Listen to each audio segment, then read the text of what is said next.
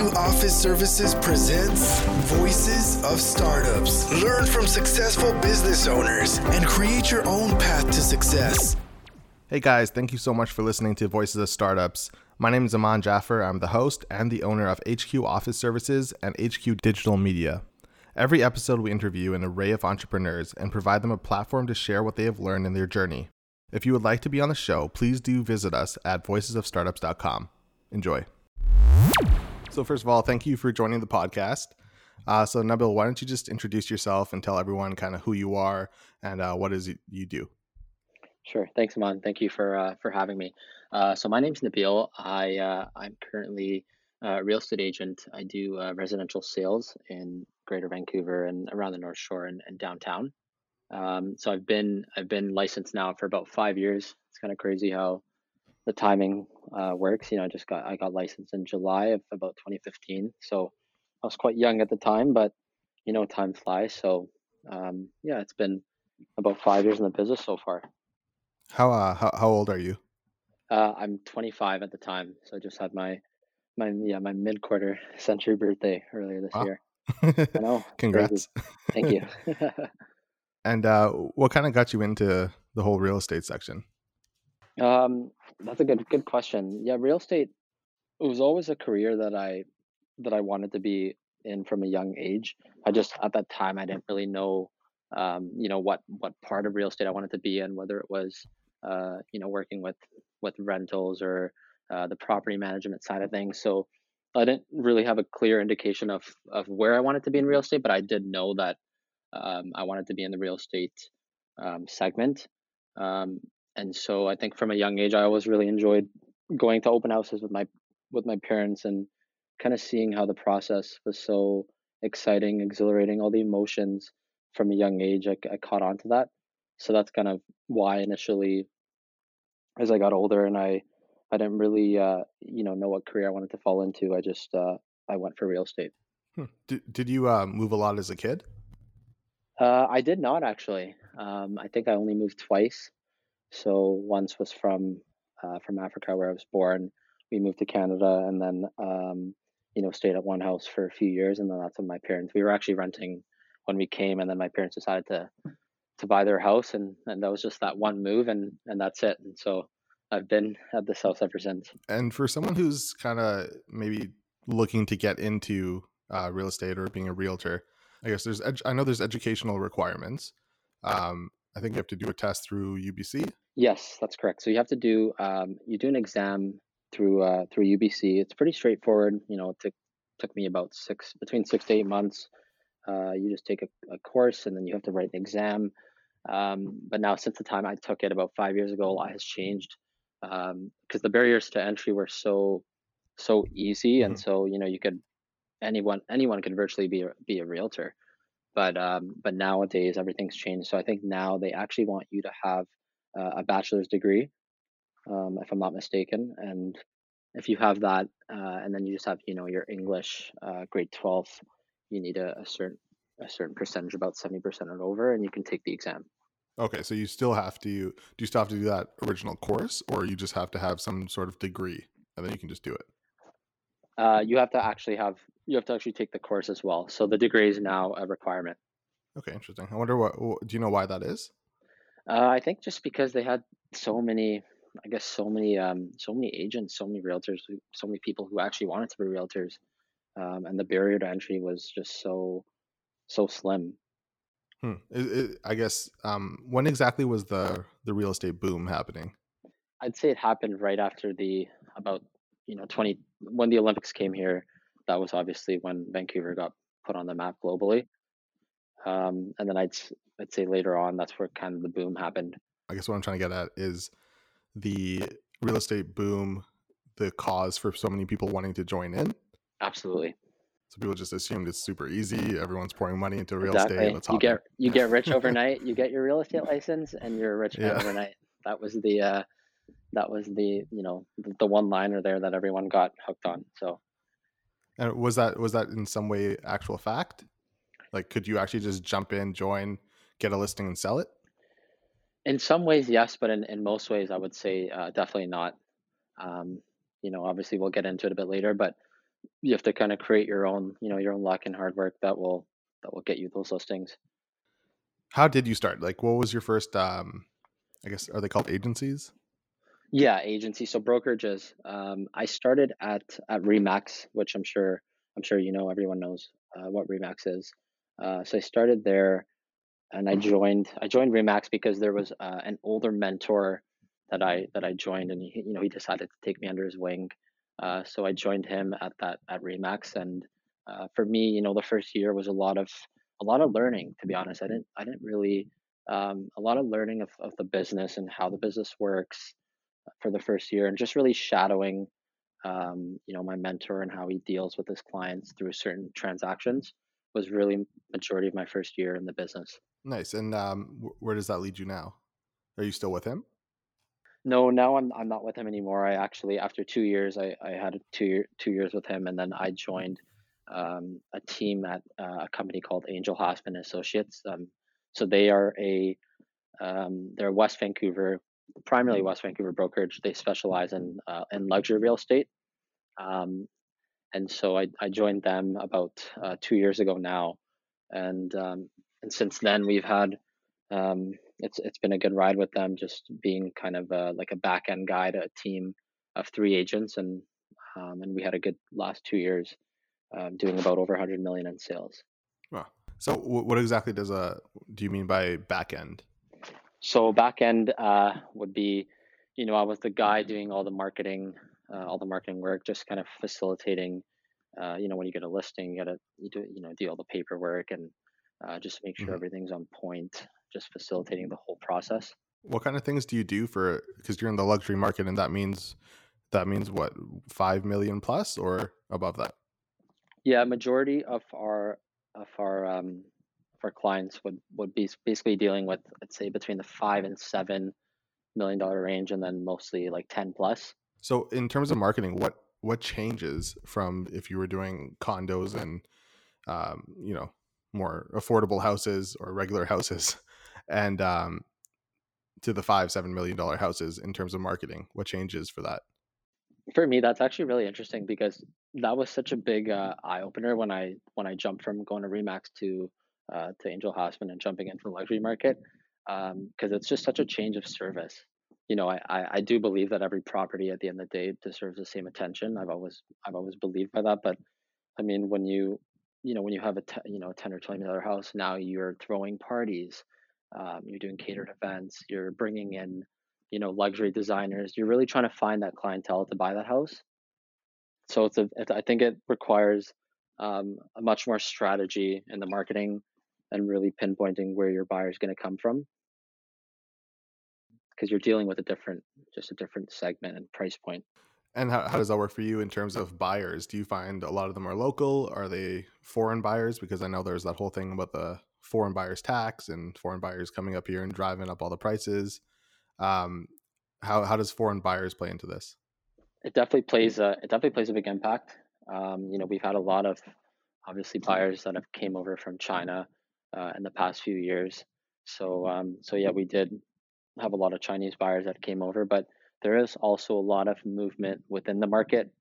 Um, meaning, you know, you have a lot of people who sell their house on the west side and then move over to West Vancouver, and vice versa. People who sell on, in West Vancouver and then go and buy an expensive house on the west side. So there's a lot of movement inside the market as well. In terms of pay structure, um, how does that work when you're a part of a team? That's a good question. Uh, I'd say every team is different, um, just kind of based on on what the I guess the leaders decide to structure. Um, in most cases, I'd assume, you know, that agent. Uh, you know, in my case, I, I did my own deals and I got my own on own share, but then at the same time, I would help uh, the team do their deals, uh, and I get a little bonus from that too, which is uh, which is always always nice. And then you get to also also learn from that deal. So Nabil, what exactly excites you the most about being a real estate agent? There's a lot of things, um, but I'd say I, I stick to one to one thing that is honestly the foundation of my of like my you know the whole reason why I got into real estate. And I think for me, it's like um, it's just helping helping people through. I would say the biggest find the biggest decision in your life.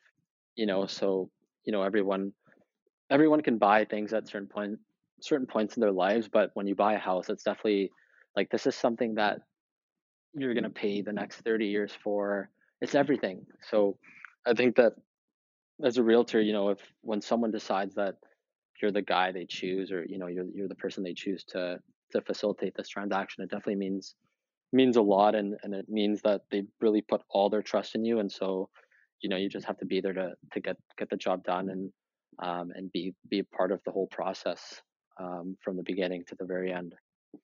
And what is the um, the worst piece of advice you've ever received?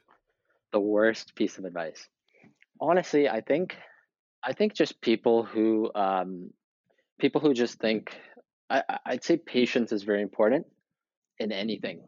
Um, whether you know whether you're running your own business, whether you want to lose ten pounds, I think you have to have patience. And I feel like uh, I get I get told a lot that oh you know you've been in the business for five years and you're and you're not a superstar yet.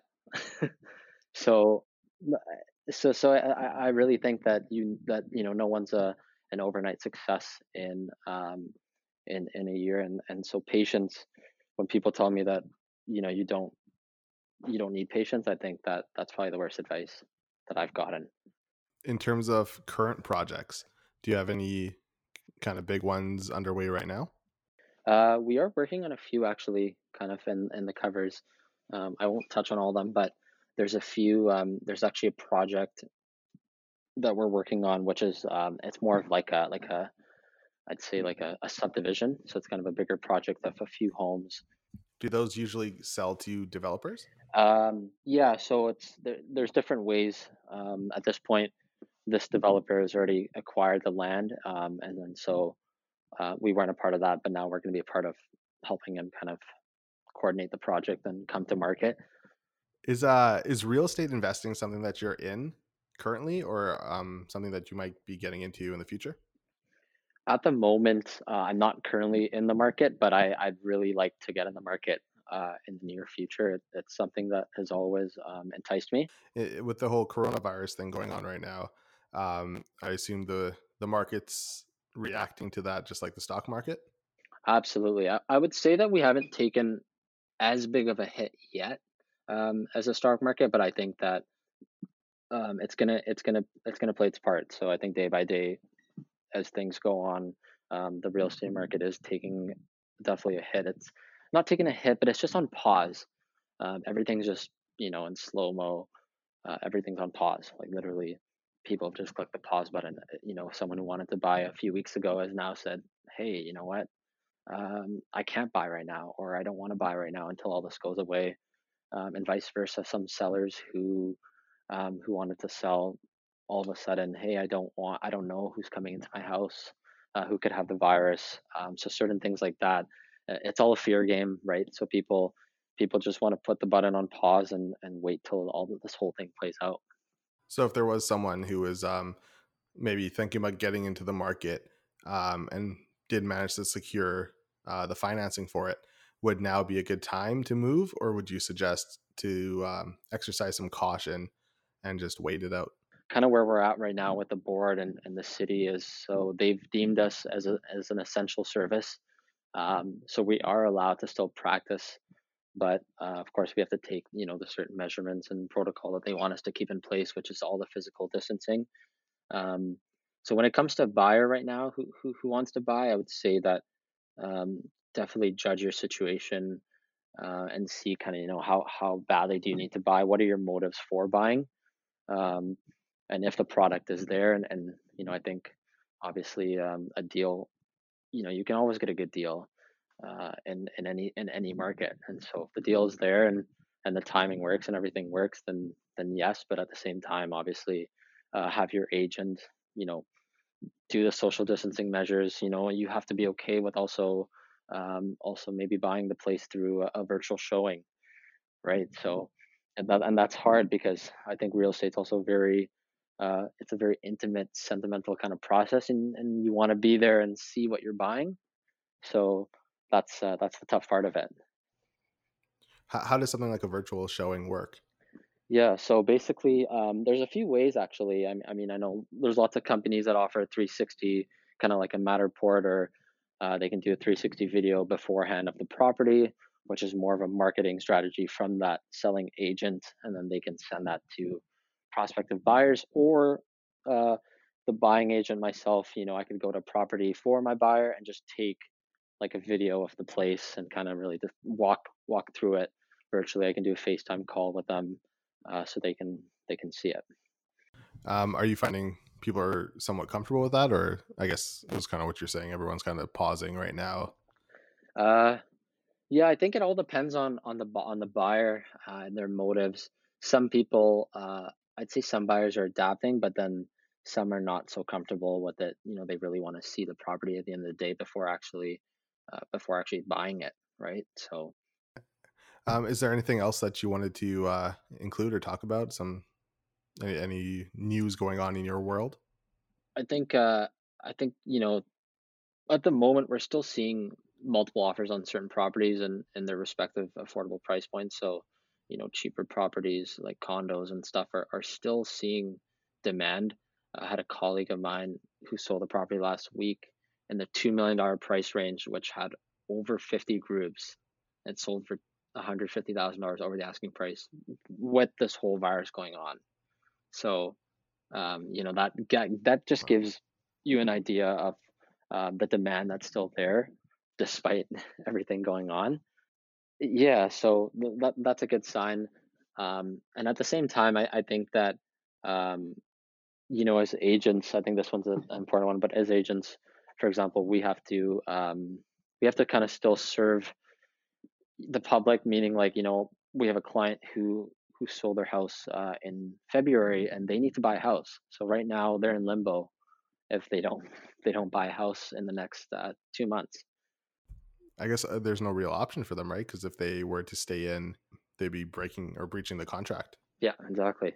All right, and um, yeah, I always like to end with a with a quote. It can either be something original or a quote that you just really like. Um, do you happen to have one that you'd like to share? Yeah, I have a few quotes that I like. Um, I'd say I'd say one quote I have is, um, or I always I always like to go by is like nothing worth having comes easy. Uh, you know, everything good obviously takes um, you know a lot of work and discipline and commitment uh, over years and years and years. Um, so yeah, nothing's easy. Uh, I like that one a lot. Right preaches uh, work ethic. Yeah, it's it primarily focuses on on having a good work ethic. You know, another one I like is uh, you know we become what we think about. Um, is you know just mindset. Mindset's everything. Right now, there's two ways we can look at this whole situation. There's one that hey, there's an apocalypse and the world's going to end, um, and and the other thing, which is what we should all think about, is that you know when this turns around, everything's going to be so great. We're going to look forward to all the sports and everything's going to turn around, right? So yeah, there's definitely going to be some some yeah, opportunity. Sure. Exactly, there'll be lots of opportunity, and and everyone's going to be so happy, and um, it's just a matter of time. Like we're all going to get through this. So nothing nothing lasts forever, right? For sure. All right. Well, thank you so much for your time and uh, for joining us today. No problem. Thanks so much for having me, man.